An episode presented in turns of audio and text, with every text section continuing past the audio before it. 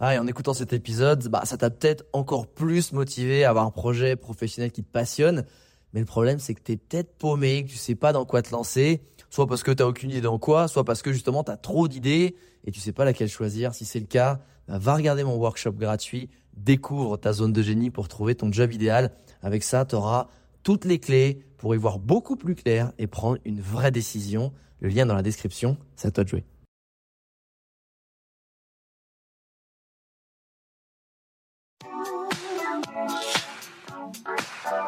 Les Entrepoteurs, c'est le podcast à la cool et sans langue de bois où j'invite un ami entrepreneur à partager tout sur son business.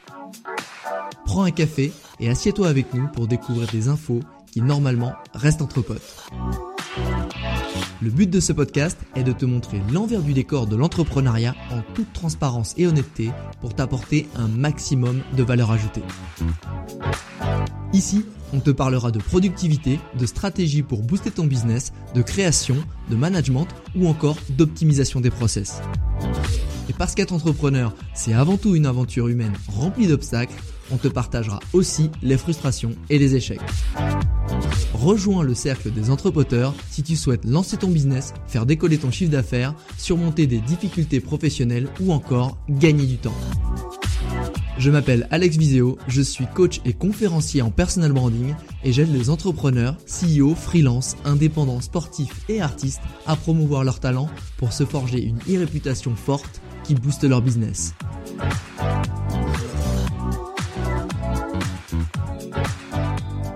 Aujourd'hui, je reçois Pierre-Baptiste Poncelin, aka Copy Rockstar sur les réseaux sociaux.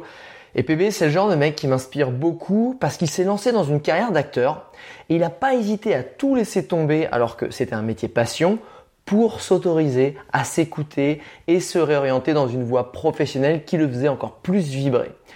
Et aujourd'hui, il est donc copywriter et il va nous expliquer comment il a réussi ce changement de carrière, quelles ont été les clés qui lui ont permis de tout de suite trouver des clients et réussir sa vie de freelance. Et il nous partagera des astuces en copywriting pour savoir vendre ton produit aux bonnes personnes. Et on finira par ses conseils à lui pour réussir actuellement dans l'entrepreneuriat. Bonjour. PB Poncelin, comment ça va? Ça va très bien. Et toi? Bah Écoute, je suis, très content de te recevoir sur ce podcast parce que euh, pour moi, tu fais partie des gens qui ont un parcours inspirant et qui me touchent d'autant plus que en fait, tu as, as eu une autre vie avant et tu as complètement shifté. Et moi, tu sais que j'aime bien aussi shifter de vie et je trouve ça d'autant plus fou que tu étais dans une thématique qui avait rien à voir. Tu étais acteur et donc tu étais vraiment dans le milieu artistique et on va dire euh, dans le stéréotype un peu à l'opposé du côté marketing, business, entrepreneur, freelance, etc. J'aime bien commencer cette question par pourquoi tu as décidé de changer ce métier passion qui à la base peut faire rêver et passer sur ce métier de copywriter qui est encore un peu ténébreux pour beaucoup de gens. Mais qu'est-ce qui t'a décidé? Comment t'as passé de l'un à l'autre? Pour plusieurs raisons. Comment Déjà, pourquoi? C'est la première partie de ta question. C'est bien ça? Ouais. Pourquoi? Pour plusieurs, euh, pour plusieurs raisons. La première raison, c'est que hum, moi, je voulais être comédien d'abord pour les mauvaises raisons. Ah ouais, c'est quoi? La gloire. Ah, c'est vrai? Ouais. Et euh, qu'est-ce que tu mets derrière la gloire Bah la gloire, c'est euh... la coque et les putes. Exactement. la coque et les putes. non, mais c'est vraiment ça. C'était hum, juste être sous le feu des projecteurs. Ok. C'était ça qui, qui me drivait vers ce, vers cette chose-là. Ouais. Et euh, j'ai fait ça pendant des années et euh, c'était chouette, je dis pas. Mais vraiment le moment où je kiffais sur scène, c'était quand j'étais applaudi, tu vois. D'accord. Et, euh, et j'ai réalisé un jour en faisant du, en faisant un stage de comédien avec d'autres personnes qui étaient aussi comédiens, qui étaient beaucoup plus drivés par la scène pendant la scène, tu vois, où vraiment j'ai eu des discussions de gens passionnés qui étaient là, non mais voilà, les émotions que tu ressens quand tu es sur scène, quand il se passe des trucs et tout, et moi j'étais plus en mode, je fais mon taf, tu vois. et, euh, et eux, non, ils étaient vraiment propulsés par ça. J'attends qu'on vienne me voir en loge, moi. et, euh, et, en fait, à ce moment-là, j'ai compris, ok, en fait, euh, c'est pas sain cette démarche. Après, bon, dev perso et, euh, et compagnie se sont faits, et c'était pas sain cette démarche de se dire, ouais, je vais être connu, ça va être trop bien. Pas du tout en fait. Et, euh, et, ça, ça a été un premier shift qui s'est fait. Il y a eu un événement où j'étais au Festival de Cannes et justement tu dis que marketing et comédie, c'est très différent, mais finalement, c'est si tu veux aujourd'hui te démarcher, te, te démarquer pardon, comme comédien, par exemple, tu vas sur Cannes au festival, tu te vends quoi. Et tu te Ah, vends d'une manière où j'étais dans un endroit où j'étais juste pas à l'aise avec les gens, où il fallait que je me vende, mais comme Ouais. genre, euh, tiens, ouais, PB, euh, extraordinaire, il a fait tel court métrage qui a été sélectionné pour tel truc, alors que pas du tout, tu vois, on me présente. Et, et c'est faux la, la présentation qu'on fait de moi, tu vois. Ah. Et déjà, moi, je me dis, ok, il y a un truc qui ne va pas du tout. Et euh, l'idée, c'était de, bah, il y a un producteur qui passe. Ah putain, lèche-lui les bottes autant que tu peux pour. euh, Pour essayer de gratter quelque chose derrière. Exactement. Et moi, j'étais là, mais waouh, non quoi. Moi, je veux juste des applaudissements. Je veux pas mentir pour avoir des applaudissements, ok Et, euh, et ça, c'était vraiment les premiers leviers qui m'ont fait, euh, qui m'ont fait shifter. bah, Qui t'ont fait shifter pour dire, ok, ça, c'est un métier qui finalement te correspond peut-être pas autant. Mais comment tu passes à, je sais pas, tu pourrais être régisseur ou j'en sais rien, ou être dans ce milieu-là, parce que c'est un milieu qui t'a fait kiffer. Comment tu passes copywriter, quoi? Est-ce que tu vois, est-ce que tu connais le discours de, de Spielberg? Où il dit la petite voix Il avait fait un discours, je crois que c'est à Stanford ou un truc comme Ah, je ça. Il- Non, je l'ai pas écouté celui-là. Ok, il parle de la petite voix qui te donne des indices tout au long de ta vie Ouais, pour te dire en fait, faut que ce soit ça que tu fasses. ouais. Et en fait, je suis arrivé à un shift il y a, il y a 2-3 ans, je sais plus exactement, en 2018, où cette période comédien s'était terminée. J'étais parti sur un business muscu-nutrition. Et c'était chouette, j'ai kiffé. Et Comme ça, t'es parti sur un business muscu-nutrition. en gros, je suis vraiment tombé dans le sport euh, salle, salle, salle. Genre, vas-y, la salle à fond, Ouais, ouais. euh, énorme sèche, et puis vas-y qu'on fait du sport tout le temps, et puis que quand on part en vacances, on motive tout le monde à faire du sport avec, et les gens te disent ah pourquoi tu fais pas coach sportif? T'es à un moment où il y a Ah. comment il s'appelle? Thibaut InShape? Exactement, Thibaut InShape qui cartonne, et tout le monde te dit pourquoi tu fais pas comme Thibaut InShape? Et moi je fais vas-y, je vais faire comme Thibaut InShape, et je me mets à faire des vidéos sur YouTube. Ouais. C'était marrant, j'ai kiffé de ouf, et peu de temps après, je découvre ah putain, on peut gagner de l'argent sur Internet en vendant des formations, en faisant des choses comme ça. Je me dis ok feu, on part là-dedans. Ouais. Je pars là-dedans, je fais un temps euh, sur ça, jusqu'au moment où je réalise que bah, la muscu c'est chouette, mais c'est pas ça qui me passionne. Ce qui me passionnait autour de ça, c'était plus le marketing, l'écriture. Et je me repositionne là-dessus. Donc ça veut dire que t'as, t'as- t'es rentré dans l'entrepreneuriat en, en étant coach sportif, en vendant tes formations hein, sur internet de coach sportif, c'est ça? C'est ça. Mais tu t'es dit, ouais, au final, la muscu, c'est chiant la salle tous les jours. Puis j'aimerais bien bouffer des pizzas de temps en temps. Exactement. Mais par contre, ça m'a fait marrer de, de l'aspect psychologique de comment j'amène les gens à leur faire comprendre que mon produit est bon pour eux, c'est ça? C'est ça. C'est ça, et c'est l'aspect écriture. Parce que j'étais certes comédien, mais l'écriture c'était un truc qui me faisait délirer de base. Et écrire des vannes, et écrire des, euh, des discours, des textes pour se persuader, des choses comme ça. Ça a toujours fait partie de mon background, d'où l'histoire de la petite voix où tu as des trucs qui sortent et tu te rends compte que ah putain, il y a tout qui se connecte, en fait là tu es au bon endroit, tu vois. Ouais. Et tu vas à fond. Ouais. Et, euh, et voilà. et, et non, mais c'est. En fait, quand t'as.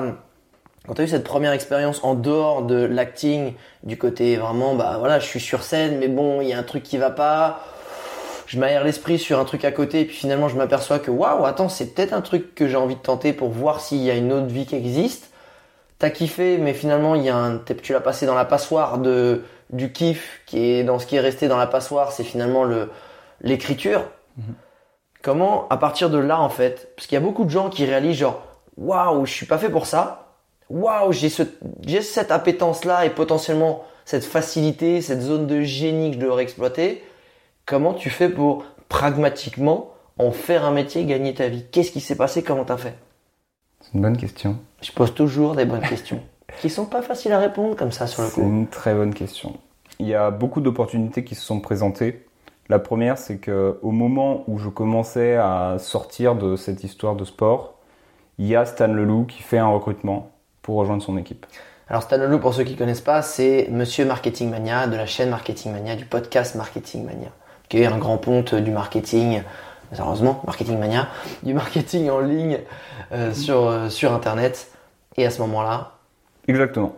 Et à ce moment-là, il sort une offre pour devenir plus ou moins assistant opérationnel chez Marketing Mania. Et je me dis, ok, ça a l'air d'être super lourd, il va y avoir des trucs extraordinaires. On tente, on y va. Le, le process se passe super bien. J'arrive, euh, en gros, on était deux ou trois qui passaient les derniers entretiens. Ils ont pris une autre personne qui est extraordinaire. Et ensuite, je demande à Stan, écoute, qu'est-ce que tu vois dans le futur qui serait intéressant que toi tu vas recruter ou sur le marché? Il dit le copywriting à fond. Ça faisait un moment que j'entendais le mot copywriting qui tournait, qui tournait, et il y avait le mot writing dedans. Je me disais, ok, ça doit être pas mal en fait. S'il y a le mot writing dedans, ça doit être intéressant. Alors, writing, ça veut dire écrire hein, pour les, les non-English aficionados. Exactement. Et, euh, et à partir de là. Du coup, tu es un copieur écrivain. Copywriting. Tout ah à merde, Exactement. Est-ce que tu peux définir vraiment le métier de copywriter selon toi? Parce que j'en ai une définition, mais je crois qu'elle n'est pas celle que tu as exactement faite, donc je vais te laisser dire ton métier. Alors la définition que je vais te donner, c'est la personne qui a un produit et qui doit par tous les moyens possibles finalement faire comprendre à un marché que ce produit est fait pour le marché. C'est la personne qui, quand elle a un client, va mettre, va orchestrer l'argumentation euh, derrière pour pouvoir faire vendre ce produit. Et cette argumentation, vu que tu l'écris, elle peut derrière se transformer en vidéo, en audio, ou en page de vente, ou en mail et en écrit. C'est ça? C'est ça. Ok. Qu'est-ce qui, selon toi, fait que c'est si tendance en ce moment? Pourquoi ça prend une envergure comme ça et que c'est un peu euh, le le skills à avoir dans son équipe ou le freelance à recruter? Il y a deux pans à cette réponse. Le premier pan, c'est que... Bah, Alors moi je veux l'honnête sincère, hein. l'autre tu peux la foutre à la. Ok, vas-y, je te donne l'honnête sincère tout de suite. très bien. C'est que ça fait deux ans qu'on te vend le métier copywriter de ah bah tu peux vendre une page à 1000 balles, tu vois. Ok. Et ça, tout de suite, bah ça, ça se Ah veux, quoi. ah, tu veux dire que chez les freelances, on dit les gars, si tu deviens copywriter, en termes de prestat derrière, tu peux vendre une page euh, pour quelqu'un, tu peux lui vendre 1000 balles sa page de vente. C'est ça. Si tu lui fais, etc. Ok. C'est souvent l'argument choc fait dire ok, il y a des copywriters qui gagnent 1000 balles la page, il y en a que c'est 10 000 balles, il y en a que c'est 30 000 balles. Et du coup, tout de suite, tout le monde se dit waouh, trop bien, t'as juste à écrire des textes, n'importe qui peut s'improviser copywriter, euh, j'y vais. Or, n'importe qui peut pas s'improviser copywriter, mais n'importe qui y va quand même. Ok, mais ça me dit pas pourquoi. Moi, je te disais pourquoi tu penses que les gens ont absolument besoin en ce moment Ah. de ce skills-là. Parce qu'il y, a une- il y a deux tendances. Il y a la tendance de putain, je vais devenir copywriter, tu vois. Comme il y a 5 ans, genre, moi, je vais être community manager, c'est trop génial. D'accord? Là, il y a un peu genre, ouais, moi, je suis copywriter, je me suis mis dans le copywriting parce que je connais bien le marketing, donc je suis dans le copywriting. Qu'est-ce qui fait que derrière, il y a des gens qui veulent un copywriter? La première raison, il y en a encore deux, et les deux sont sincères cette fois-ci. Euh, la première raison, c'est que ça explose surtout en ligne, puisque techniquement le métier de copywriter en français c'est le métier de concepteur-rédacteur, et ça de base il y en a plein sur le marché, euh, un peu le marché euh, Traditionnel. traditionnel dans le dur.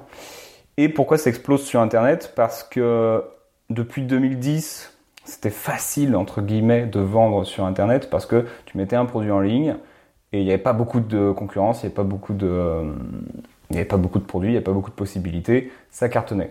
Le marché s'est quand même bien développé, le marché s'est professionnalisé, ce qui fait que maintenant tu as 10 000 e-commerce, tu as 10 000 vendeurs de formation, tu as 10 000 X, Y, Z, SaaS, startup, tout ce que tu veux.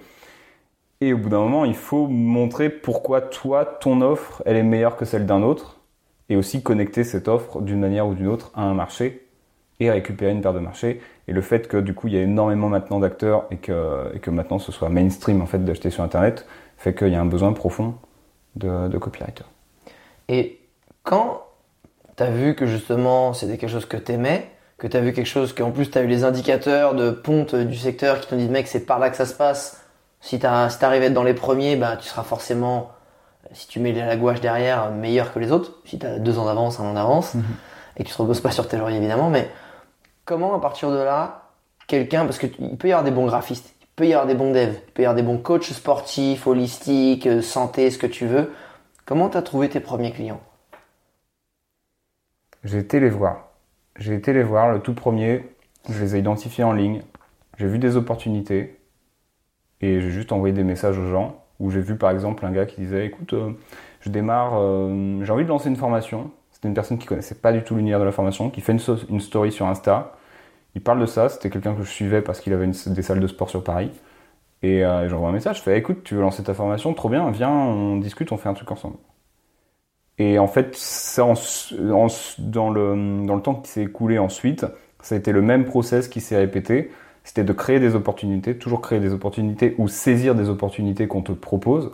C'est-à-dire quand tu as deux options, option 1 c'est de rester à la maison jouer à la PS5, option 2 c'est de taper deux heures de, de RER, de, de métro, de tout ce que tu veux, aller à un événement où tu sais pas ce qui va se passer, où tu vas être tout seul, où tu vas connaître personne et où tu vas être mal à l'aise, et bah tu vas à l'événement tu vas être mal à l'aise, connaître personne, faire deux heures de RER et, tu te pointes quoi. Et justement, ce côté de, de faire l'effort, de faire le move, de faire la démarche, de démarcher, selon toi, c'est quoi la bonne? Parce que je pense qu'il y, y a bien quelque chose qui fait peur, c'est démarcher les clients.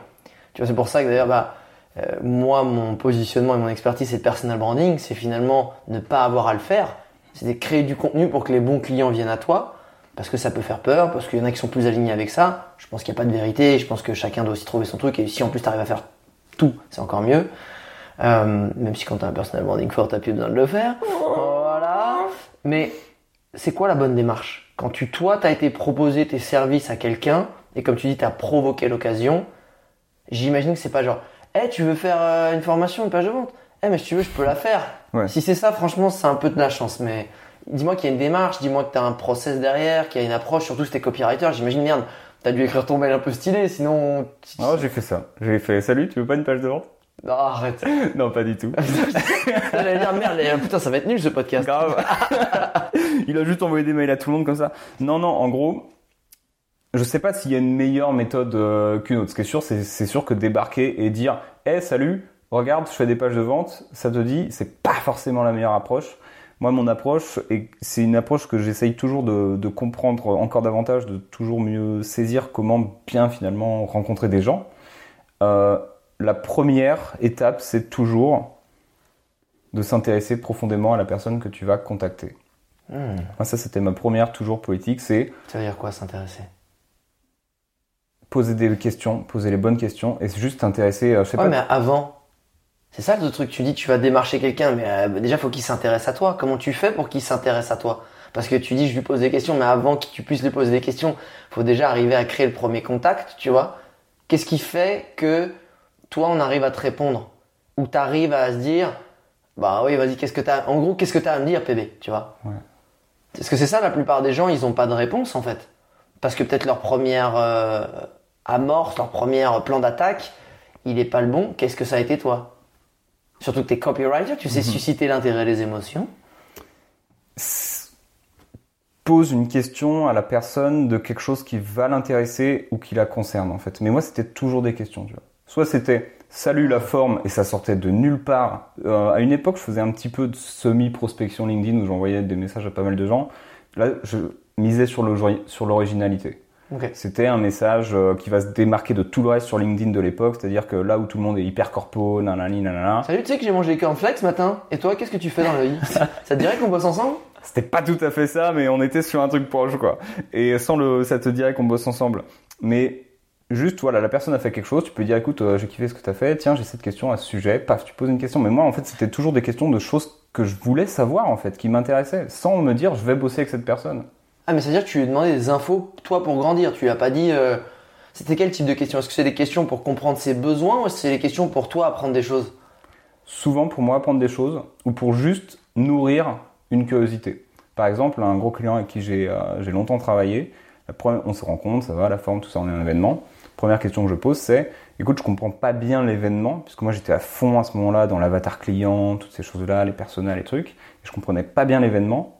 Du coup, je lui pose la question, ok, à qui s'adresse exactement cet événement en fait? C'est qui la cible de l'événement? Juste pour moi nourrir ma curiosité, comprendre. tu vois. Et après, on part en conversation et puis on bosse ensemble. Tu Eh ben, ça répond pas à ma question de me dire. Merde. Non, si, non, mais c'est intéressant, mais je me dis, là, les gens qui nous écoutent, qui peut-être ont n'ont pas ce skills d'arriver à trouver des clients, comment tu fais dans le premier mail, vraiment dans le- la première prise de contact, pour donner un maximum de chances qu'on te réponde? Ce serait quoi que tu ferais Si là, t'es pas connu, t'es PB, euh, pas copy rockstar, mais copy, euh, copy copy, quoi, tu vois, euh, copy pas star, tu vois, copy pas star tu dois démarcher. Il y a des copywriters sur le marché maintenant, ça se sait. Qu'est-ce que tu fais? C'est quoi ton process pour te dire ce mec-là, il va me répondre. Ce mec-là, je vais peut-être essayer d'avoir une, une chance de bosser avec. Si j'étais dans cette situation, l'important c'est d'être super court parce que si tu vas t'adresser à des gens qui sont visibles, c'est des gens qui Mhm. sont sollicités, c'est des gens qui n'ont pas le time. Et déjà moi qui suis pas ultra visible, pas ultra encore sollicité et qui ai encore un peu de time, euh, quand je reçois un message d'une personne que je connais pas qui fait 5 km de long, tout de suite, je me dis, putain, j'ai pas, j'ai pas envie de lire ce message, tu vois. J'ai pas envie, je peux pas. Et, euh, et c'est, voilà, c'est trois phrases, quoi. Phrases, salut machin, peut-être euh, j'ai kiffé ce, que, ce truc-là. Question. Quel, quel type de question du coup? Parce que si encore une fois, si tu me demandes un truc et que j'ai pas le temps, pourquoi je prendrais du temps pour te répondre? Ça, c'est peut-être au petit bonheur la chance. Donc ce serait quoi? Ce serait plus une question genre euh, Salut, qu'est-ce que je peux faire pour toi? Non. Ah, Ah non, pardon, c'est vrai que j'ai pas précisé. C'est toujours une question où tu vas t'intéresser à la personne, à ce qu'elle fait, à comment elle fait quelque chose. C'est aujourd'hui, tiens, j'ai envie de contacter Alex. Je me dis, putain, Alex, euh, salut, la forme, toujours ça, mais ça c'est per- c'est perso. ouais. Et, euh, et derrière, quelque chose où je pourrais, si je te connaissais pas, hmm, c'est une bonne remarque. Il faudrait que j'y réfléchisse davantage pour toi, mais c'est toujours me poser. J'y vais pour rencontrer quelqu'un, m'intéresser à cette personne et pas pour vendre mon service en fait. Et ça, c'est toujours le truc. Si tu vas avec une intention derrière, autre que faire une rencontre et passer un bon moment à quelqu'un ou faire passer un bon moment à quelqu'un, ça sert à rien parce que tu viens tout de suite pour prendre à la personne Ok. commence soit par poser cette question, mais tu donnes en un sens où ça va être chouette pour cette personne de répondre à la question. Mais là, je, je peux difficilement t'en proposer une comme ça concrète. Est-ce que, est-ce que, euh, par exemple, je sais pas, euh, si, si la démarche est là, et j'essaie toujours de penser là, à ceux qui nous écoutent, qui disent, moi j'aimerais avoir plus de clients ou je suis un peu en galère en ce moment. Est-ce qu'il y a, comme tu dis, j'ai bien aimé ce quand tu as dit, il faut s'intéresser aux gens. Plutôt qu'envoyer euh, 50 mails froids, euh, bam bam bam bam bam bam, et changer juste le prénom, c'est de se dire, ben, je vais m'intéresser à trois personnes aujourd'hui, je vais essayer de comprendre leur univers, comprendre leur cible, comprendre un petit peu ce qu'ils font et peut-être ce qu'ils font pas. Et quand j'envoie un mail, c'est salut, la forme, j'aime beaucoup ce que tu fais. Est-ce que tu as pensé à faire tel truc, peut-être? Ou à appuyer sur tel truc? Ou essayer en fois de poser une question, une question conseil, un reco Est-ce est-ce que ça, ça, ça te parle? Est-ce que c'est quelque chose que tu, qui serait pas mal? C'est une bonne remarque, ouais. Ouais, ouais, ouais. C'est quelque chose que tu peux faire où euh, ça, je l'avais ar- arrondi dans ce sens où salut la forme. Et, euh, et la question que tu viens poser, c'est tu, tu veux pas dire à une personne qu'elle fait de la merde. Ça, c'est indispensable. Quand tu Je- démarches, c'est bon, tu sais, je vais changer ta vie parce que c'est nul ce que tu fais. C'est ça. C'est peut-être pas. Ouais. C'est pas la solution. On me l'a fait récemment. On m'a dit, écoute, euh, ton compte Instagram, ça pourrait être, euh, tu vois, je vois des trucs. Ok, mais en fait, je je j'utilise pas mon compte Instagram. Donc, soit tu, déjà tu te poses des bonnes questions sur la personne euh, que tu vas, que tu vas, à qui tu vas t'adresser. Et en dehors de ça, la question c'est, ok, je veux pas te mettre en défaut, genre, salut Alex, la forme. Je vois que tu fais ça ou je vois que tu fais pas ça et je serais curieux de savoir parce que j'imagine que tu y as déjà pensé et je serais curieux de savoir pourquoi tu as pris cette décision. Ok. Est-ce que tu veux m'en dire plus? Et en fait, ouais, tu essaies de- en fait, d'attiser l'attention, tu essaies de la curiosité de l'autre. Tu essaies de que l'autre tu piques un peu dans son ego, genre bah, pourquoi t'as pas fait ça? Pas exactement. Tu viens pas piquer dans l'ego justement. Tu viens juste faire preuve de curiosité où tu te dis je suis là pour apprendre et tu viens chercher sur la euh, sur la gentillesse finalement de cette personne. Il répond, il répond pas, il y a pas de souci, tu Mhm. vois. Mais en gros c'est tu fais pas ce truc. J'imagine que tu as déjà pris que tu as pris cette décision en conscience, que tu le fais volontairement ou que tu fais pas quelque chose et que tu y as déjà pensé. Si la personne elle y a déjà pensé, elle va te dire ouais effectivement et voici pourquoi je ne fais pas ça. Et toi, tu vas te dire, ah putain, je vais me coucher moins con. Ou alors, la personne va te dire, oh putain, j'y ai pas pensé, mec. Trop bien, viens, on discute un peu plus. Cool, génial, top. Et justement dans ce côté de bah, au-delà de démarcher les clients, moi il y a un, tu sais, parce que ça c'est un des skills qu'il faut développer surtout quand on se lance. Malheureusement, on n'a pas souvent, on n'a pas le choix au début, euh, à part si on fait un super personal branding. Euh, non, c'est surtout des gens qui sont artistes, et je sais qu'il y a beaucoup d'artistes qui, malheureusement, bah, soit il y a des déconvenus dans leur métier, soit ils n'ont pas les débouchés qu'ils espéraient, soit ils n'arrivent pas à en vivre, et qui se reportent sur peut-être une activité freelance ou une, quelque chose, tu vois, qui se lance à leur compte. Un artiste ou quelqu'un qui n'a rien à voir avec le côté euh, entrepreneur freelance, c'est quoi les premiers skills selon toi à acquérir? En dehors de la zone d'expertise de son métier. Si tu me dis copywriter, je veux dire, bah apprends à écrire, tu vois. apprends- Non. Selon toi, hormis ta zone pure d'expertise de ton métier, si t'es dev, t'apprends à coder, si t'es graphiste, etc. C'est quoi l'autre euh, skills indispensable pour réussir en tant que freelance quand on se lance? C'est encore une très très bonne question. Quand tu es artiste de base, Quand t'es artiste, ouais, ok. Surtout, je prends les artistes parce que souvent les artistes sont assez décorrélés de ce monde, de la monétisation, du business. Peut-être c'est un stéréotype, mais finalement, euh, pour, pour, on dire, mapper un peu cette typologie de personnes, mais qui a envie de s'y mettre. Alors, ça va pas du tout être orienté, euh, genre le gars vend sa cam, mais euh, j'ai envie de te dire, euh, j'ai envie de te dire le marketing, parce que quand je regarde PB d'il y a 5 ans, que je me dis putain, mais qu'est-ce que tu fais? Si j'avais su ce que, ce que je sais aujourd'hui en marketing, en copywriting, en vente, en ces choses-là, je me dis en fait, quand tu sais comment te vendre, et du coup, comment te vendre, ça peut passer aussi carrément par personal branding, tu vois, Mhm. parce que ça en fait partie c'est quand même ça qui te permet de te dire, ok, voici comment je vais penser certaines actions pour être visible pour certaines personnes, ou voici comment je vais penser certaines actions pour que peut-être au début, je fasse des choses qui vont attirer un public, Mhm. et qu'après, peut-être qu'au début, tu dois accepter de faire pas exactement ce qui, fait, ce qui te fait le plus kiffer, tu vois. Mhm. Tu prends Lady Gaga, aujourd'hui, elle fait des, des morceaux que je trouve très très chouettes. Elle faisait des morceaux que je trouve très très chouettes il y a 10 ans, mais clairement, je pense pas que ce qu'elle faisait il y a 10 ans, c'était nécessairement le truc qui l'a fait délirer. Est-ce que tu dois te travestir pour autant? Je sais pas. Mais ce qui est sûr, c'est au moins de te dire, ok, je suis un artiste, mais en tant qu'artiste, et, euh, et ça, il y a Stephen King qui le dit très bien dans son bouquin qui s'appelle On Writing. La première chose à te dire, c'est finalement pour qui je fais cet art. Alors, artiste créateur ici, par exemple. Ouais. Tu vas être réalisateur, c'est ok, à qui mes films s'adressent. Et attention, et ça c'est peut-être ma croyance personnelle, mais attention à ce que ça ne s'adresse pas juste à toi. Si Bien tu sûr. le fais pour toi, t'as pas de public. Enfin, techniquement, tu peux en trouver un, mais euh, fais-le pour quelqu'un, fais-le pour apporter quelque chose à ton audience. Euh, que tu sois auteur, réalisateur, musicien, tu le fais pour un type de personne qui Et, apprécie tu, un et ça, ça marche aussi quand, parce que là, ce que, ce que je trouve intéressant, c'est de dire, les artistes qui deviennent un peu freelance et entrepreneurs, est-ce que du coup, le, le, c'est de se mettre le mindset de dire, tu fais, t'es plus là que pour te faire kiffer, faut penser à tes clients, en fait, maintenant. C'est ça? Il y a de ça. Et surtout, ce que j'ai bien aimé, c'est de te dire, le, le premier skill, en plus de ton expertise que tu dois développer, c'est pas la compta, euh, c'est pas euh, tout plein de trucs bizarres, c'est de te dire, apprends à savoir te présenter, te vendre et faire comprendre la valeur de ton travail et de tes, tes talents. C'est un peu ça. C'est ça. Qu'est-ce que j'ai bien aimé quand t'as dit ouais je- à l'époque malin, le PB il y a longtemps ça aurait été quoi les conseils que t'aurais aimé recevoir quand tu t'es lancé?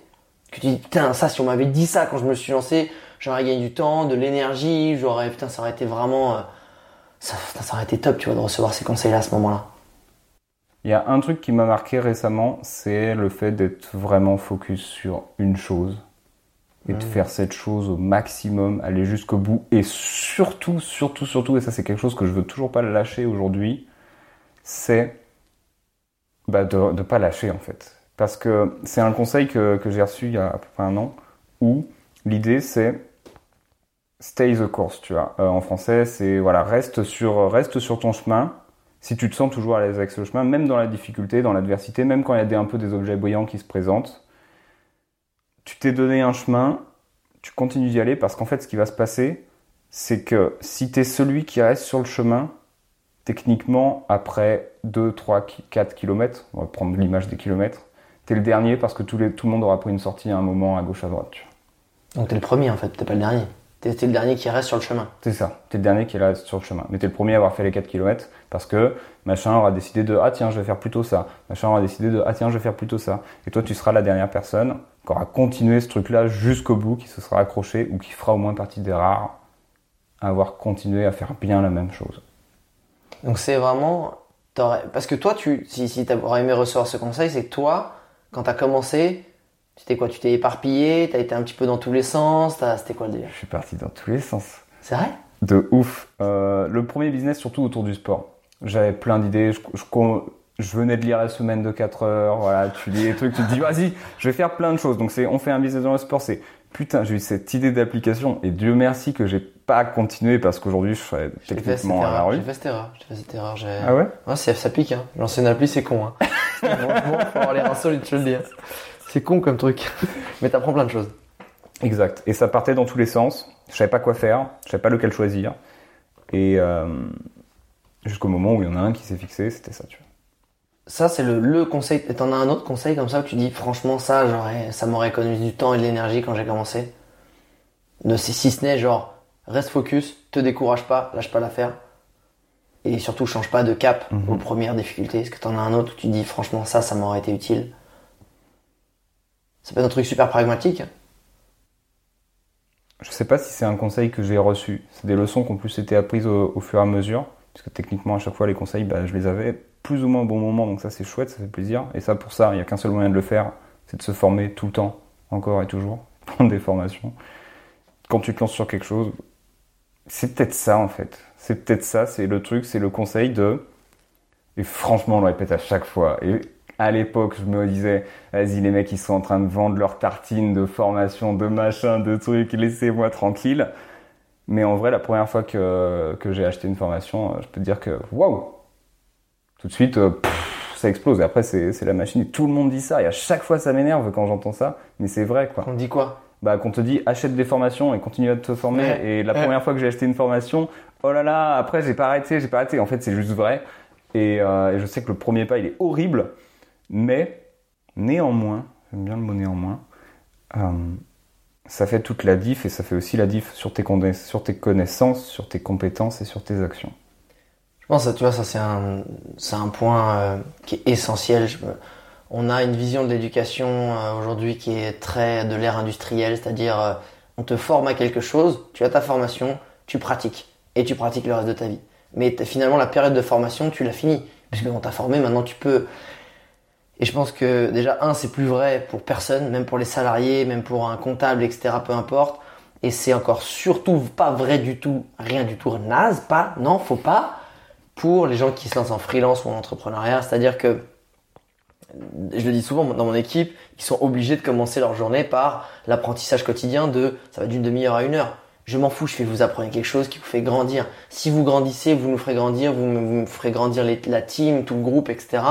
Et c'est surtout de se dire que, en fait, dans un monde qui va vite, alors surtout sur le secteur internet qui nous concerne, mais même d'autres, la médecine, tout ça, c'est, t'es obligé de te former en permanence. Et c'est très bizarre de se dire, putain, je vais payer pour apprendre, enfin, tel ou truc. Et en fait, c'est ultra puissant parce que quand tu payes une formation, tu payes le fait que ça va être très court, la plus-value énorme que tu vas avoir. Plutôt que de dire, eh, c'est gratos, c'est 50 fac. T'as niqué 50 ta life Ouais. pour pas savoir grand chose. Ben là, tu vas payer euh, 200, 1000 balles, 3000 balles, j'en sais rien, pour faire tout ça en un mois et demi, en fait. Parce que le mec te l'a packagé pour que ce soit ultra utile. Et du coup, ben maintenant, l'avantage, c'est que tu as des formations sur tout. Et, et ça, c'est ultra puissant. Et je pense qu'au-delà même de vouloir mettre de l'argent, c'est euh, lire des articles, écouter des podcasts. Il y a plein de contenus gratuits qui sont ultra puissants. Et ça, c'est un, un réflexe. Si tu veux être bon, je pense, dans n'importe quel domaine que tu dois avoir. C'est Ouais. obligatoire. C'est c'est la connaissance et c'est aimer apprendre. Et franchement, moi, ça m'a pris du temps à aimer apprendre. Parce que tu vois, le problème, c'est qu'on le voit aujourd'hui comme une tannée, comme un truc de l'école, comme des devoirs, genre, ah, faut que j'apprenne ça. Et quand tu le vois comme un espèce de truc où en fait tu rajoutes un super pouvoir à ton corps une capacité, euh, genre maintenant je sais faire ça, je sais utiliser ce logiciel, je sais faire tel truc, pouah, tu te sens. Et en fait, c'est addict. Il y a un côté addictif parce que en fait, quand tu commences à comprendre que quand tu apprends, t'es plus fort, t'es plus grand, tu, tu, et que ça va forcément impacter ton business, euh, voilà, je trouve que c'est, t'as raison, c'est, vraiment une des, une des premières choses à intégrer dans son quotidien de freelance. Comment on fait aujourd'hui, justement en termes de skills Et là, on va arriver sur ton secteur à toi. C'est quoi les skills à avoir, les compétences, les affinités, les- je ne sais pas, pour être un bon copywriter aujourd'hui? Il faut s'intéresser profondément aux gens. Quel genre Les gens, l'humanité, tu vois, les êtres humains. Les êtres humains, pardon. Les êtres humains. Il n'y a pas d'accord. Euh, Il faut s'intéresser profondément aux êtres humains. Pourquoi? Parce que quand tu, quand tu vends, quand tu fais du copywriting, tu t'adresses déjà à des êtres humains, c'est la première chose. Et ton objectif, c'est de faire passer ces êtres humains à l'action. Oui.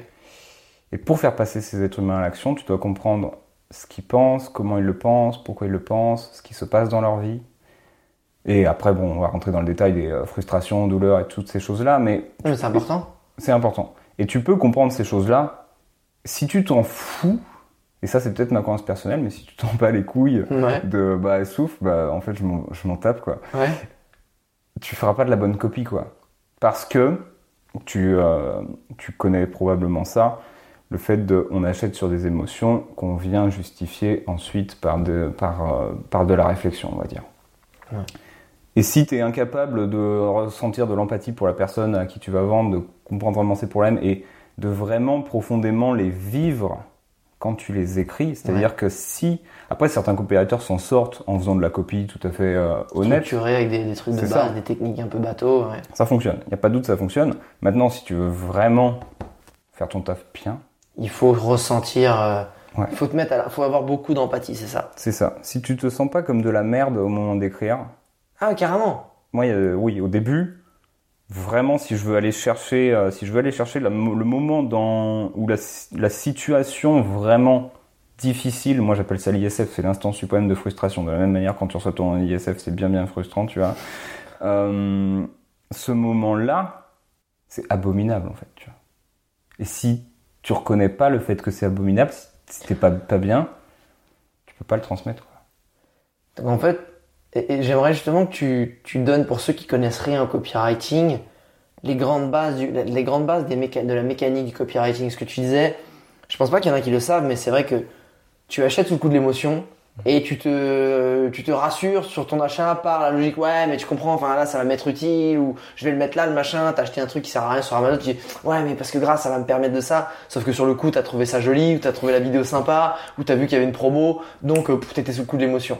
Mais est-ce que tu peux vraiment, pour ceux qui connaissent pas et surtout qui n'auront peut-être pas pour l'instant les moyens de, de, de se payer un copywriter, et servir d'un co- du- un copywriter, c'est de se dire comment tu dois, comment tu vas chercher ton client, sur quoi tu dois jouer, c'est quoi un peu la mécanique, un peu lambda, bateau, la structure qu'il faut suivre pour essayer de, bah, comme tu dis, sans. Et j'aimerais qu'on y revienne après parce que là on, on va croire que c'est de la manipulation. Parce que là je dis ouais mais en fait copywriter tu manipules les gens. C'est un peu ça. Non mais attends. C'est un peu ça. c'est un peu ça. Mais il faut faire attention, c'est-à-dire que si tu crois vraiment en ton produit et tu sais qu'il est bénéfique et qu'il va résoudre le problème des gens, il faut savoir le formuler pour faire comprendre aux gens qu'il va être bien pour la résolution de ce problème. On est d'accord. Donc là, il y a aussi un problème déontologique. C'est comme la manipulation, tu peux, tu peux, euh, tu peux argumenter pour, ben peut-être euh, en essayer d'aider les, enfin, euh, un- aider les gens, pas aider les gens, mais on va dire convaincre les gens à rejoindre une cause écologique, etc. Et tu peux essayer de convaincre les gens pour euh, faire des conneries, tu vois, ou des, des milices, c'est ce que tu veux.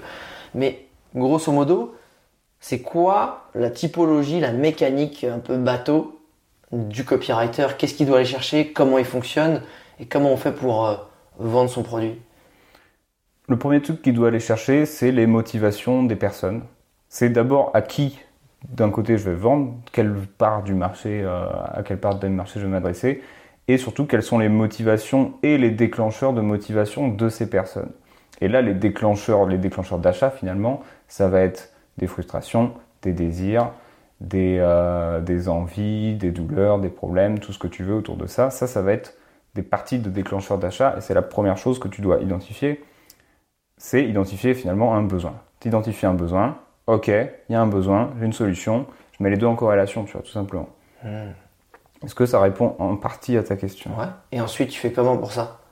Ensuite, tu, eh bien, ça, c'est quelque chose que peu de gens finalement font, même dans le monde un peu marketing, où beaucoup vont dire, je fais un sondage, t'envoies ton sondage, et tu peux carrément envoyer ton sondage, il n'y a pas de souci, mais le meilleur moyen d'avoir de véritables euh, bonnes réponses sur ces choses-là, c'est d'avoir des discussions avec les personnes concernées. Ah. C'est, tu, ok, t'es es dans la frange des personnes à qui je vais m'adresser, bah viens, on discute, on parle, parle-moi de ton problème, parle-moi un peu de, de ce que tu veux, etc., etc. Et on étudie la chose. Ça, c'est une école. Et après, effectivement, il y a une deuxième école quand même qui va être de dire, bah tu testes. Et aujourd'hui, il y a plein de gens qui fonctionnent aussi sur cette manière de tester, en mode, ok, je vois à peu pas le besoin, je vois à peu pas le produit, shoot de la pub ou shoot sur des panels de test et, je vois ce qui se passe et progressivement, progressivement, progressivement, je fais monter la chose. Mais si tu pars pas un minimum d'un désir ou d'un d'un besoin sur un marché, tu peux rien faire. Et comment tu fais pour donner envie Enfin, une fois que tu as ce besoin, c'est quoi la formulation C'est quoi les grandes formulations bateau C'est de, c'est d'appuyer sur les douleurs, c'est ça? Pour euh, essayer d'ensuite te dire, tu, tu, tu, tu vends la solution derrière, la transformation, c'est un peu ça? Il y a de ça. J'aimerais te dire que c'est la vérité vraie, pure et compagnie, mais plus le temps passe et plus, euh, plus en fait, euh, il n'y a pas de, a pas de vérité vraie. C'est juste, euh, tu vois les choses et là où quelqu'un va te dire, oui, effectivement, faut présenter la douleur, faut agiter la douleur, tu vas remuer le couteau dans la plaie. Après, il faut présenter la solution, présenter le résultat. Certes, c'est un truc qui fonctionne, c'est un truc qui a toujours, euh, qui a toujours fonctionné depuis que le marketing exi- existe. Néanmoins, j'aime bien le mot néanmoins, Ouais, ça, tu peux dire autant de fois que tu veux sur ce podcast, il n'y a aucun problème. Euh, néanmoins, quelque chose d'autre qui n'a rien à voir, qui peut être en mode, eh tiens, regarde, des cookies. Bah, ça fonctionne aussi bien, quoi. Et ça, il y a que le marché qui peut te donner la réponse. Et tout dépend toujours de ce que tu vends, parce qu'effectivement, tu vas pas vendre des cookies en disant, hé Alex, t'as pas un peu faim tu, sens, tu sens pas un vide en toi ce soir Est-ce que, est-ce que c'est pas horrible de te dire que t'as pas de cookies que ce truc qui pourrait te nourrir et, et qui est extraordinaire, tu vois, parce que il y a ce côté croustillant, mais en même temps c'est un peu, euh, tu sais, c'est un peu, c'est un peu mou fondant. au milieu, Ouais, tu vois. ouais. Et est-ce que ça te frustre pas que là t'en aies pas, tu vois? Est-ce que t'aimerais Ah, pas si, avoir un coup, cookie si, carrément, j'aimerais un cookie. Mais c'est un peu long pour en arriver là. Tout à Je peux fait. juste te dire, est-ce que tu veux un cookie? Ouais. J'en ai préparé. On peut dire ça. Ah, ok. Voilà. Il y avait vraiment ça. Et écoute, j'espère qu'on a réussi déjà à aider ceux qui, qui n'ont jamais réussi à vraiment formuler leur, euh, leur offre, essayer d'envoyer des mails, essayer de cette construction-là. J'aimerais qu'on passe maintenant plus sur euh, euh, la partie vraiment euh, entrepreneuriat et dans ta vie de tous les jours. Qu'est-ce que le fait d'être à ton compte, d'être justement en plus bah, un freelance, tu étais déjà, on va dire, artiste, mais d'avoir ce, ce côté où tu n'es pas un artiste qui va sur une scène, tu sais, où tu as un metteur en scène, où tu suis un peu, finalement, t'es t'es, t'es, freelance, mais tu fais partie d'une troupe. Mhm. T'es un peu comme, ah, j'ai pas dire employé, salarié, mais d'une certaine façon, tu fais partie de quelque chose, tu joues un rôle, euh, c'est très défini. Là, le fait d'être dans ce grand bassin, ça a été quoi le, pour toi, le plus dur au début? C'est quoi le truc qui, je sais pas, je t'ai dit une bêtise, c'est d'avoir la, tu sais, de pas procrastiner, ou c'est d'être, d'arriver à structurer tes journées, ou c'est peut-être la compta. C'est quoi qui a été la plus grande difficulté quand t'as commencé? D'aller, euh, pas d'aller au bout des choses, mais plus de, de d'avoir des systèmes sur lesquels te reposer. Enfin, disons que ce qui m'a aidé dans les difficultés, c'était, comment dire, t'as toujours un moment où t'es dans le creux de la vague, quoi.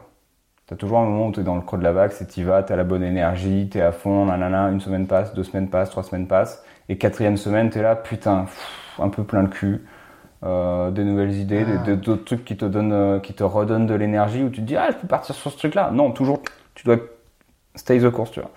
Et la chose ici qui était, qui était fondamentale, c'est de, de créer des systèmes sur lesquels te reposer, et ça, ça vaut en sport, ça vaut en entrepreneuriat, ça vaut en tout, pour pas t'écouter en fait. Enfin, pas t'écouter pour dire, ok, là, tu es dans un moment où Ah. t'es pas fiable, donc tu fermes ta gueule et tu continues en fait. Et on en rediscute dans une semaine, il n'y a pas de souci, ou on en rediscute dans deux semaines, tu vois, c'est les plans de 90 jours. Les plans de 90 jours, extraordinaires.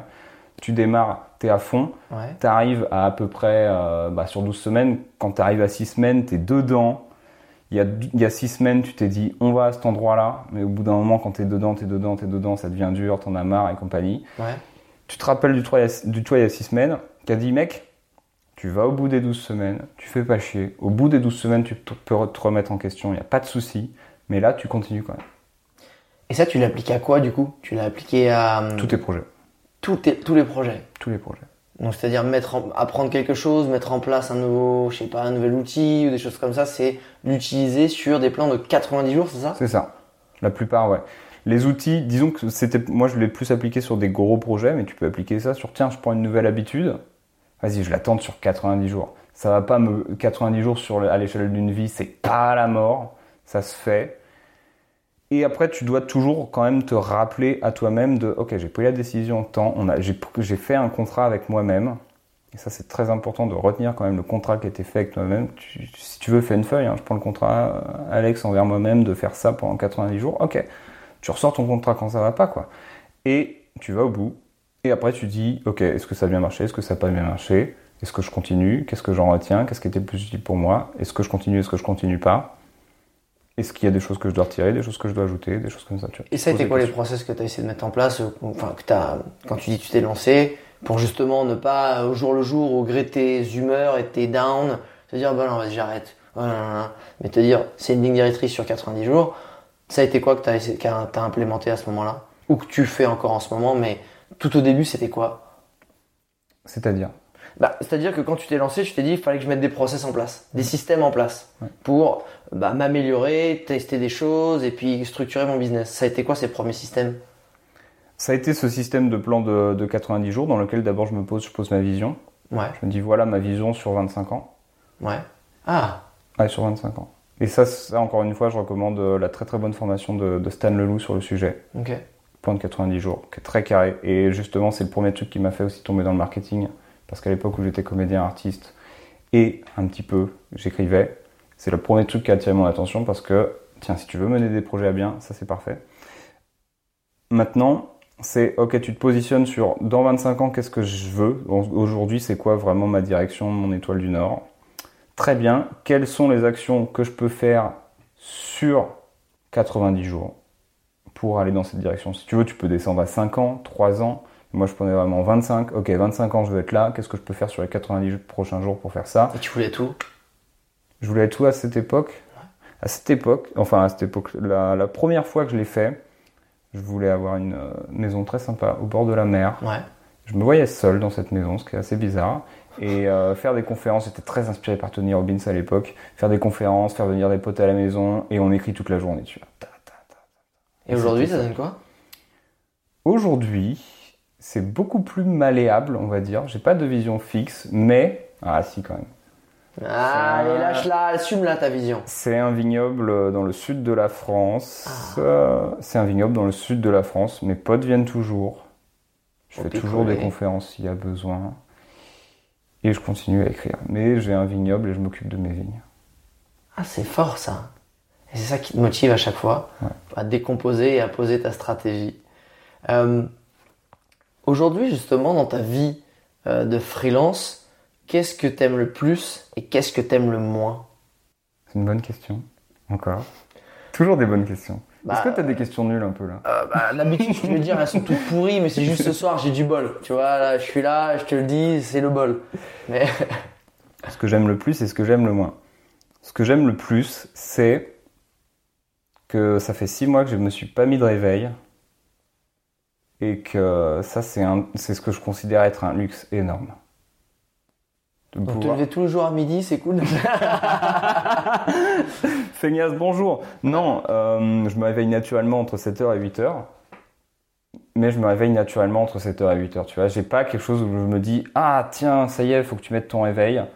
Et, euh, et franchement, si je regarde mes journées, le plus fou, c'est de te dire Ouais, t'es vraiment maître de ton temps. Et si t'as envie de dormir, tu dors. Et si un matin, tu te lèves et tu te dis Bon, bah, aujourd'hui, franchement, j'y suis pas. Tu vois, peux aller, je peux essayer de bosser. Ça va être de la merde. Et si plutôt que prendre mon week-end comme n'importe qui prendrait son week-end, Ouais, je me dis bah en fait je prends ma journée là. Aujourd'hui je le sens pas de toute façon. Je suis pas bien je suis fatigué. Ouais. peut-être que j'ai bu la veille un petit peu peut-être pas. Bref t'es pas en forme. Ok bah viens va à la mer prends ton temps fais ton truc.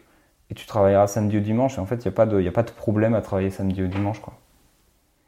C'est ça, c'est ce que tu préfères. Est-ce que t'aimes le moins? Ce que j'aime le moins c'est qu'est-ce que j'aime le moins? Être seul, entrepreneur seul, dans ta maison là, de- tout seul, c'est vrai que je fais pas dans ton la vignoble, c'est vraiment faire bien des potes. Je, je fais même pas la remarque parce que je m'y suis massivement habitué depuis, euh, depuis le Covid en fait. Ah, Euh, c'est vrai qu'il y a un an, je t'aurais dit euh, être seul, ça me pesait. Aujourd'hui, finalement, bah, tout le monde est un peu seul d'une manière ou d'une autre, donc c'est pas très très chouette. Effectivement, ça, ça me parle. Le fait d'être seul, ça me parle. Et en dehors de ça, c'est encore quand, quand je dois faire des choses que, que je veux pas faire. Et ça, bah, c'est ma mission d'éliminer ces choses euh, petit à petit. c'est comme. Toi, toi, ça serait quoi aujourd'hui? Moi, c'est la compta par exemple. Ça en fait partie. Ça en fait, partie. Ça en fait totalement partie. Ouais. Et euh, comment dire? Il y a rien que je kiffe pas fondamentalement, tu vois. Même la compta? La limite, t'es content de faire ta. Tu peux, tu peux arriver à être content de faire ta compta parce que tu te dis, c'est moi qui fais mon compta et personne t'impose. Et Il y a vraiment ce truc où je déteste euh, qu'on m'impose des choses. Ok. Et, euh, et ok, bon bah là c'est moi qui m'impose de faire ma compta parce qu'il faut la faire. Bon, techniquement, c'est imposé par l'univers, tu vois. C'est l'univers qui Ah non, te pas dit, la, tac. pas- ah non, c'est pas l'univers, c'est l'État. Non, je peux te donner l'adresse et tout. Euh, quai de Bercy, tu verras, ils vont, ils vont venir te voir si tu la fais pas. Mais je vois, je vois peu de choses qui me font fondamentalement, euh, que j'aime fondamentalement pas. Dans, dans cette vie-là, tu vois. C'est vraiment chouette. C'est une vie que je recommande à tout le monde, même si tout le monde euh, ne- Ah ouais n'est pas fait pour ça. Pourquoi tu la recommandes à tout le monde cette vie-là? Parce que j'entends toujours des retours de personnes qui me disent euh, bah ouais bah j'aime pas ce que je fais, j'aime pas voilà. Il y a ces mauvaises énergies qui arrivent toujours de j'aime pas mon taf ou mon taf ça me frustre pour telle ou telle ou telle raison et où j'ai envie de dire bah Et en quoi l'être freelance, ça. ça... Je Parce- prêche, je prêche euh, l'avocat du diable, enfin, je suis un peu l'avocat du diable, mais c'est en quoi tu penses que encourager ces gens-là, ça les rend- à être freelance, ça les rendra plus heureux? Sachant qu'on sait très bien que tu te diriges vers beaucoup plus d'heures, beaucoup plus de stress, beaucoup plus d'inconnus, beaucoup plus d'imprévus, beaucoup plus de pression. je sais pas si ça les rendra plus heureux, mais ce qui est sûr c'est qu'au moins ils seront seuls responsables de tous leurs problèmes. Est-ce que tu penses que ça, c'est quelque chose que les gens ils veulent? Ils veulent pas se dire, bah c'est pas ma faute, hein Si, mais c'est dommage, c'est dommage, c'est dommage. Et euh, si aujourd'hui quelqu'un vient vers moi et me dit ouais je suis pas bien dans mon taf, euh, ça me saoule, j'ai envie de lui dire bah soit effectivement on change de taf, soit passe euh, tente l'aventure freelance. Et effectivement c'est plus facile de se dire euh, de dire bah soit je vais pas y arriver. Et ça j'étais le premier à me le dire pendant pendant des années jusqu'au moment où j'ai compris qu'en fait bah n'importe qui peut faire n'importe quoi quand même malgré tout. Même si on croit qu'il faut des diplômes, des machins, des trucs, et ça, clairement, il faut pas des diplômes, des machins, des trucs pour faire quoi que ce soit. Si j'avais continué à croire ça, je serais pas copywriter aujourd'hui. Et, et ça, c'est ma politique personnelle où je veux que chacun sur Terre prenne ses responsabilités, quoi. Et quand quelque chose va pas, bah, tu le changes. Ça, je suis entièrement d'accord, parce que évidemment, je prêchais du diable, mais c'est. euh, je pense que le vrai bonheur, c'est aussi ça, en fait. C'est d'assumer qui on est, ce qu'on fait, ce qu'on a et ce qu'on n'a pas. Parce que le problème, c'est que quand tu positionnes ton bonheur dans un événement dont tu n'as pas euh, le contrôle, typiquement, les gens qui disent Ah bah moi, quand il fait moche, je suis, triste. Oh, t'imagines? Bah, La tristesse du truc. Ah merde, t'as une semaine de mauvais temps, c'est-à-dire que tu, tu peux rien faire, t'es une merde, t'es, ah, c'est- pas ma faute, pourquoi il n'y a pas de soleil Et en fait, c'est très dangereux, très dangereux de mettre quelque chose d'aussi important qu'est le bien-être, qu'est le bonheur, qu'est l'exaltation et l'épanouissement entre les mains d'un critère qui ne t'appartient pas. Typiquement, je suis pas heureux quand on me crie dessus, je suis pas heureux euh, quand au boulot, ben je sais pas, on, on je suis pas valorisé. Alors, on va dire, bah oui, mais, euh, évidemment, Alex, je suis pas heureux quand on me crie dessus au boulot, que je suis pas valorisé. Ouais, mais non, en fait. Tu dois être heureux si toi, tu sais que tu as fait un bon taf et que tu t'es fait. Et c'est pas grave, c'est, la faute de la personne et peut-être c'est à toi aussi de t'améliorer, de prendre tes responsabilités pour qu'on, qu'on voit en, pourquoi tu as été bon, qu'on voit ce que tu as fait. Tu vois, c'est là. C'est pas lui qui, est mau- qui a été une méchante personne qui t'a pas mis en valeur. C'est peut-être toi qui a pas su le, le mettre en valeur pour qu'il le voit, le bon taf que tu as fait. Et quand tu commences à comprendre et c'est là, c'est pour ça que j'adore la pensée euh, du stoïcisme, du stoïque, c'est vraiment de ce, ce côté où tu es responsable de tout ce qui t'arrive et de tout ce qui t'arrive pas. Et quand tu as capté ça, et ben en fait ça te rassure, tu dis ok, bon ça c'est pas bien, mais j'aime bien Naval un grand entrepreneur et je vous recommande à tous si vous, comprenez l'anglais, tapez même dans son, Naval N-A-V-A-L, son podcast, il- il te retourne la tête parce qu'il dit le bonheur en fait c'est un skills, c'est une compétence. C'est quelque chose qui est à la portée de tous et qui n'est pas du tout inné. Tu peux avoir des facultés comme n'importe quel skills ou tu peux avoir des, des facilités, mais c'est quelque chose que tu choisis et que tu vas choisir de nourrir au quotidien. Et quand tu, tu rentres dans cette démarche-là, mais la vie, elle est incroyable en fait. Parce que tu dis, ok, ça, je suis pas heureux, mais vu que c'est ma responsabilité, je vais faire quelque chose pour m'en rapprocher plutôt que, bah, mais c'est toujours à moi que ça arrive, puis de toute façon, moi, j'ai pas de chance, puis de toute façon, moi, je suis comme ça, puis de toute façon, il m'est arrivé ça, puis de toute façon, c'est pas ma faute, c'est mon boss, puis en fait, moi, j'ai, bah voilà, il m'est arrivé ça, ma maison, elle a brûlé, et trucs, et, enfin, tu vois. Ouais. Et là, on va me dire, mais attends, c'est pas ma faute si ma maison a brûlé. Ouais, mais en fait, t'es- t'es peut-être fatigué, il t'est arrivé quelque chose, t'avais peut-être pas payé la facture du truc, il y a un court-circuit, enfin, tu vois. Et je pense que j'adore ce que tu dis dans le fait que euh, le plus important, c'est vraiment pour réussir, pour être bien dans ta vie d'entrepreneur, en fait, d'être responsable de tout ce qui t'arrive euh, et de tout ce qui t'arrive pas. Et justement, pour se dire d'améliorer sa vie dans cette des phases de, de bonheur, mais aussi d'amélioration, là on va revenir sur le business. Qu'est-ce qui aujourd'hui, selon toi, sachant que tu n'es plus uniquement freelance, parce que tu es devenu, tu étais un tellement bon copywriter que tu as trop de clients et que du coup tu as dû te staffer pour pouvoir fluidifier tes process et, et, et plus te réorienter ton temps sur ta zone de génie qui est vraiment le pur, euh, la pure copie, la pure euh, écriture. Donc tu t'es staffé. C'est quoi aujourd'hui selon toi, que tu devrais améliorer pour faire passer ton business au next level? C'est quoi, selon toi, là où tu pêches, justement? Où t'es pas bon et tu devrais dire, putain, faut que je sois meilleur ou faut que j'ai, je sais pas, tel process en plus, une personne ou je sais pas, quelque chose. Selon toi, c'est quoi qui, qui ferait passer ton business au, au niveau supérieur aujourd'hui? Si je le résume, je pense que c'est le lâcher prise. C'est-à-dire? C'est de me détacher. J'ai récemment commencé un, coaching avec une personne qui m'a dit ce truc très juste qui est toi et ton activité, quand tu démarres, vous êtes deux personnes, enfin vous êtes deux êtres euh, inter, intermêlés. Vous êtes deux êtres mêlés, mhm. toi et ton activité. Et en fait, plus tu dois avancer, plus vous devez, vous devez devenir deux êtres différents dans une relation. Un peu comme un mariage. Toi et ton activité, toi et ton business, toi et ton entreprise. C'est pas toi, c'est toi, cette personne, cette entité qui est ton activité, ton business. Ça quoi de penser comme ça?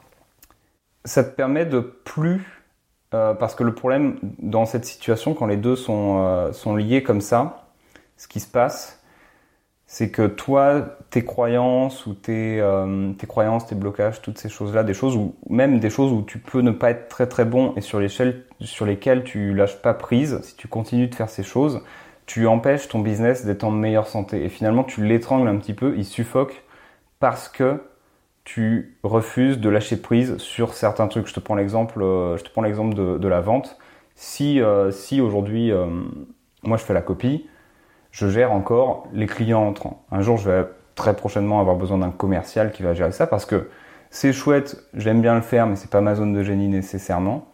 Je lâche prise, je mets quelqu'un qui est en zone de génie là-dessus et cette personne va nourrir l'entreprise, va aider l'entreprise à se développer parce que tant que c'est moi qui continue de le faire, petit à petit, je suffoque l'entreprise parce que bah, c'est pas ma zone de génie, c'est pas là où je dois mettre mon énergie, mmh. mon temps et ces choses-là.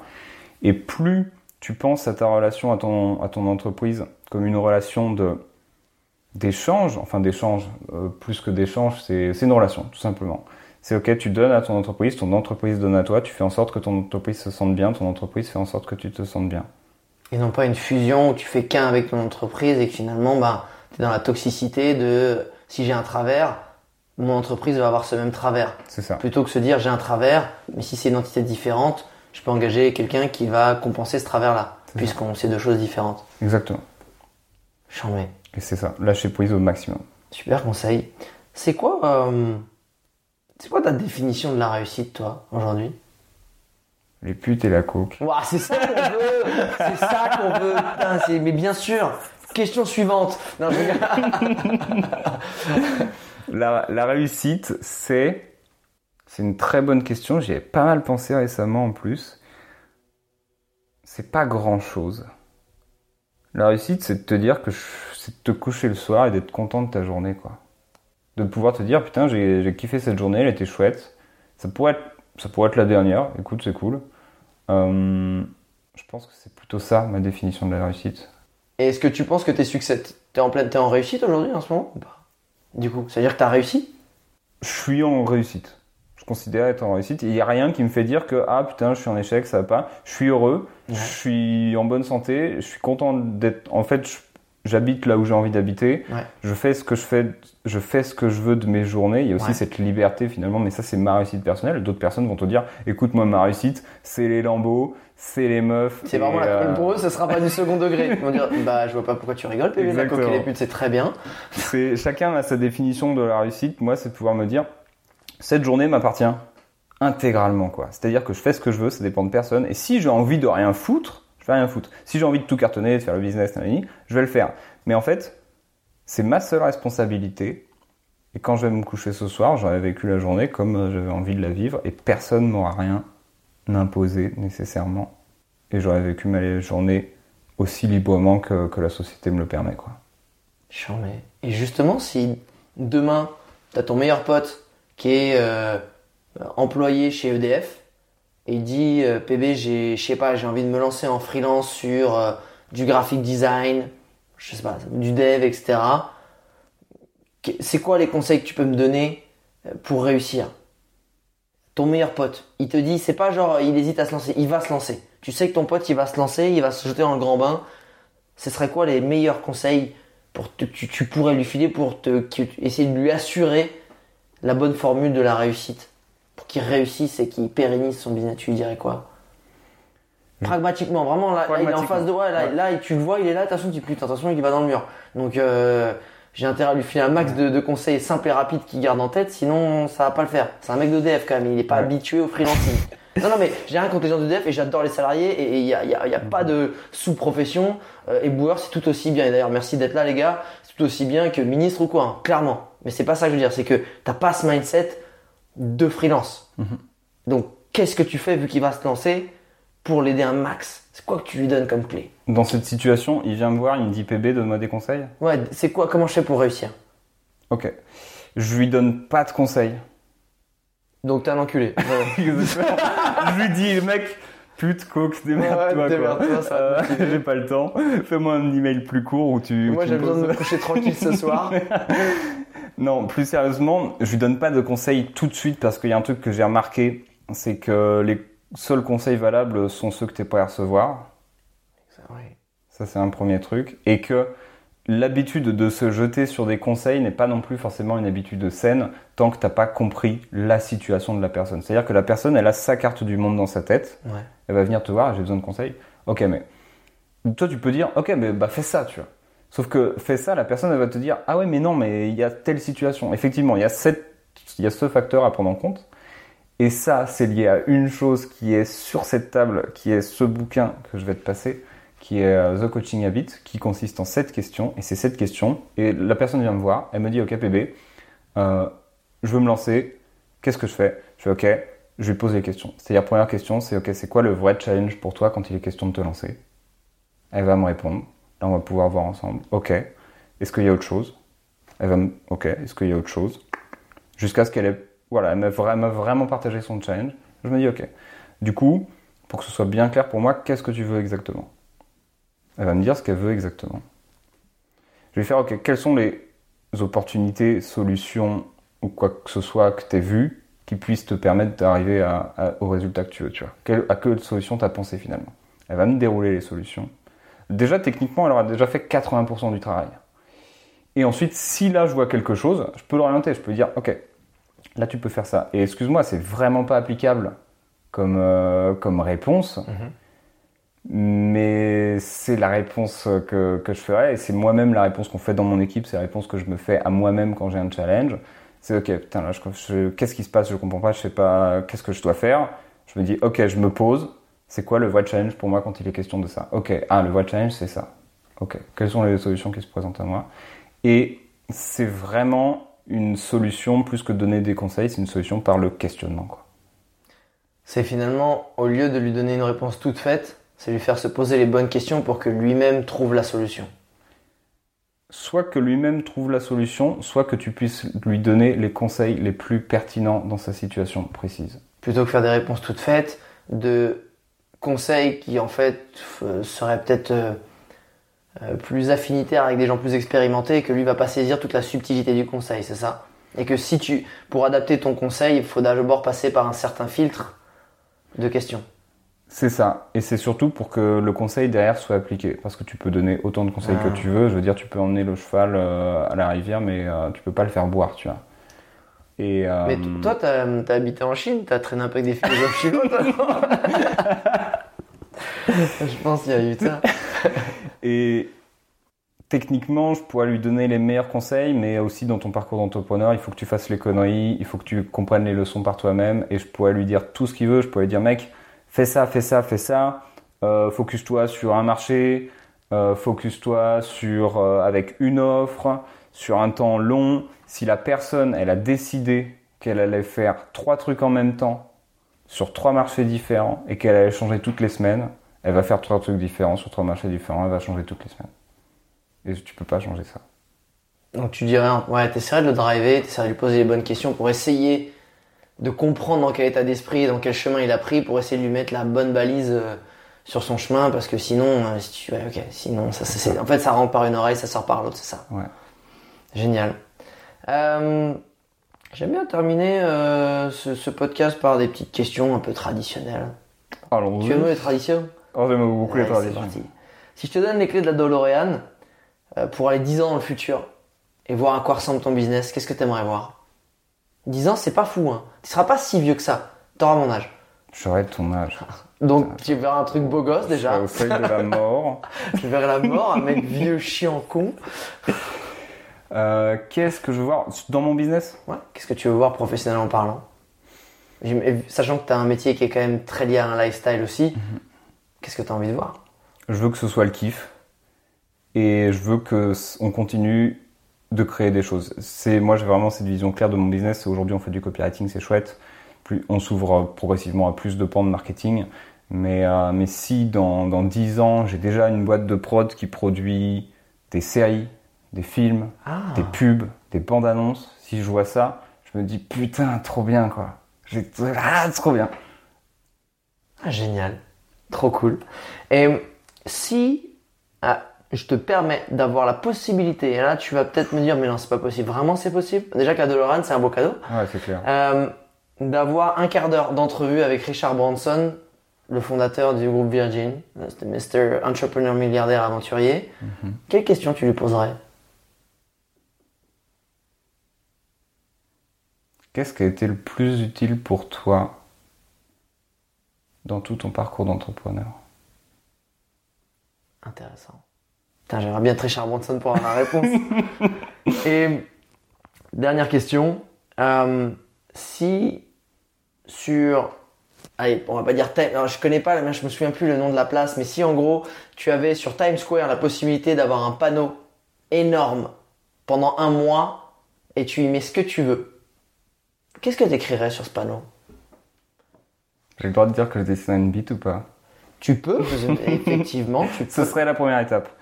Et Euh. ça, ce serait les deux premiers jours. Puis ça te saoulerait, tu te disais pendant ça. un mois, je vais faire d'autres choses. Ouais.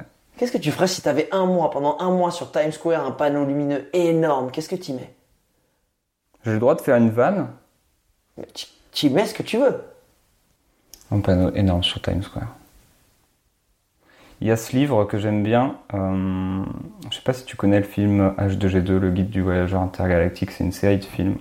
Et euh, c'est une série de films, c'est une série de livres. Un a été adapté en film. Et à la fin, tout à la fin des livres, ils arrivent là où Dieu a laissé un message à l'humanité. Et je crois que si je dis pas de conneries, de souvenir le message, c'est désolé pour euh, pour euh, l'inconvénience entre guillemets, je sais pas comment on dit en français, mais en gros désolé pour le dérangement. Je pense que je mettrais ça, tu vois, parce que ça me fait mourir de rire. Désolé pour le dérangement. Ouais. Et qu'est-ce que tu mets derrière, en fait, toi Dans cette phrase? Je mets, c'est juste mon plaisir personnel pour les trucs absurdes, tu vois. Ah C'est putain, tu t'attends à un truc extraordinaire, qu'est-ce qu'il va y avoir sur ce panneau? Désolé pour le dérangement. C'est con quoi. c'est pas inspirant, mais euh, Non, non, non, mais c'est ça qui est intéressant aussi. PB, Pierre Baptiste Poncelin, je te remercie beaucoup, beaucoup pour euh, ce temps avec toi, pour tout cette, ce transfert de connaissances, de compétences. J'ai été triturer un petit peu tes connaissances de copywriter. Euh, merci pour euh, d'avoir autant d'authentici- d'authenticité répondu à mes questions, d'avoir apporté euh, autant, je pense, d'inspiration et de prouver que que tu sois acteur, que tu sois artiste et ce que tu veux, tu peux totalement changer de vie, qu'il faut s'en donner les moyens, faut y croire et que comme tu dis, il n'y a pas besoin d'études. Aujourd'hui, les codes sont complètement cassés, il faut surtout être le premier à y croire, faut être convaincu de ce que tu veux et s'en donner les moyens et, et mettre en place des systèmes yes. pour pas du jour au lendemain genre putain aujourd'hui je suis déprimé mais qu'est-ce que j'ai fait? Je suis con! Merci pour tout ça. Évidemment euh, si internaute tu veux retrouver ce cher PB avoir des petits conseils sur le copywriting et le suivre j'ai mis tous les liens dans la description du podcast. Tu veux s'inscrire à sa newsletter où il fait pas mal de petits tips pour quand même apprendre un peu à écrire sur du copywriting et être un petit peu meilleur sur ce secteur qui est incontournable aujourd'hui c'est ce qui est incontournable Incontournable. incontournable. C'est dans la description du podcast. Et si tu as envie de nous faire des petites dédicaces en story, que ce soit parce que tu fais ton footing, que ce soit parce que tu fais la cuisine ou parce que bah, tu es en train de galérer pour écrire un email à tes clients, n'hésite pas à nous faire des petites dédicaces sur LinkedIn ou en story, ça nous fera toujours très plaisir. Merci PB. Merci infiniment de m'avoir reçu, mec. Bah, ça me dérange pas, sachant qu'on est chez toi quand même. Et ce sera le mot de la fin. Ciao PB. Salut. Ciao, bye.